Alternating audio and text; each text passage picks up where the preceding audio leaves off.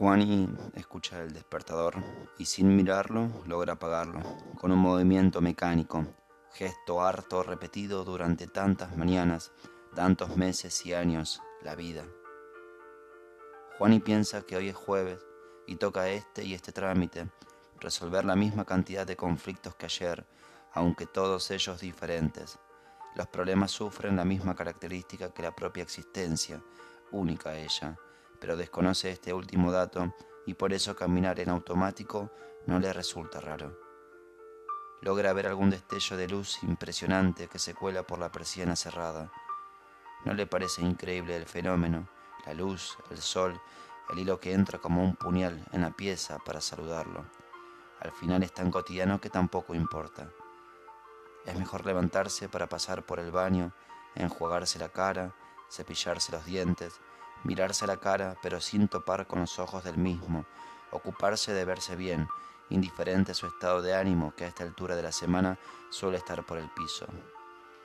Logra salir de la casa, encaminarse hacia la parada del colectivo que lo llevará hacia su destino, mismo destino de tantos y tantas, el trabajo, las horas de colapso, pero todo sea por un sueldo. Sube e indica con un gesto lúgubre un importe a pagar. No se sienta porque a esta hora no existen los asientos y lo mismo Juani puede estar sentado o parado, siempre fuera de sí. La gente sube y baja, aceptando sin más la rutina que en suerte le toca. Se acomoda como puede en el transporte que avanza por las calles de siempre. En la siguiente esquina doblará a la derecha y luego por la avenida unos 5 kilómetros, ya lo saben. Juani llega a su trabajo en el horario que se le exige, con el uniforme que se le exige, con la barba afeitada como se le exige, sin un ápice de alegría ni pasión, pero de eso nada le exigen. Sus horas laborales suceden como siempre, como nunca, nada nuevo en esta rutina.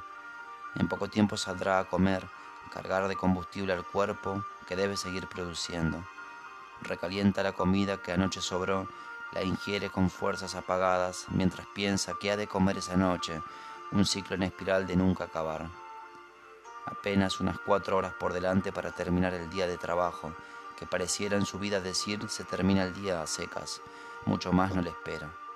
Es un buen empleado, siempre llega temprano, cumple con la producción pactada, no mezcla los problemas personales con los laborales, sabe ajustarse a las normativas de convivencia y trato social con los colegas. Sin embargo, Juaní no es más que un buen empleado y eso nada tiene que ver con ser ejemplar de vida, mucho menos feliz o cosa parecida.